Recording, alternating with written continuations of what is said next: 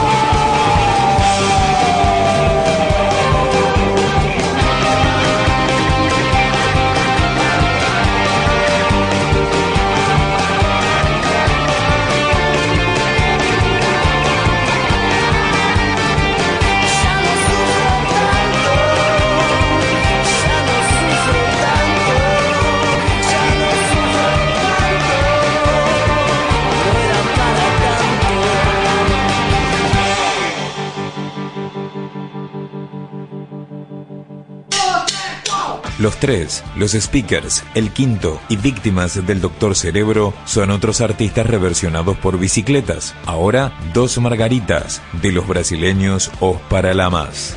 Así dibujo en mi propia mano, librar la conciencia de toda moral, tirar una vaca del décimo piso y si hay luna llena irse a caminar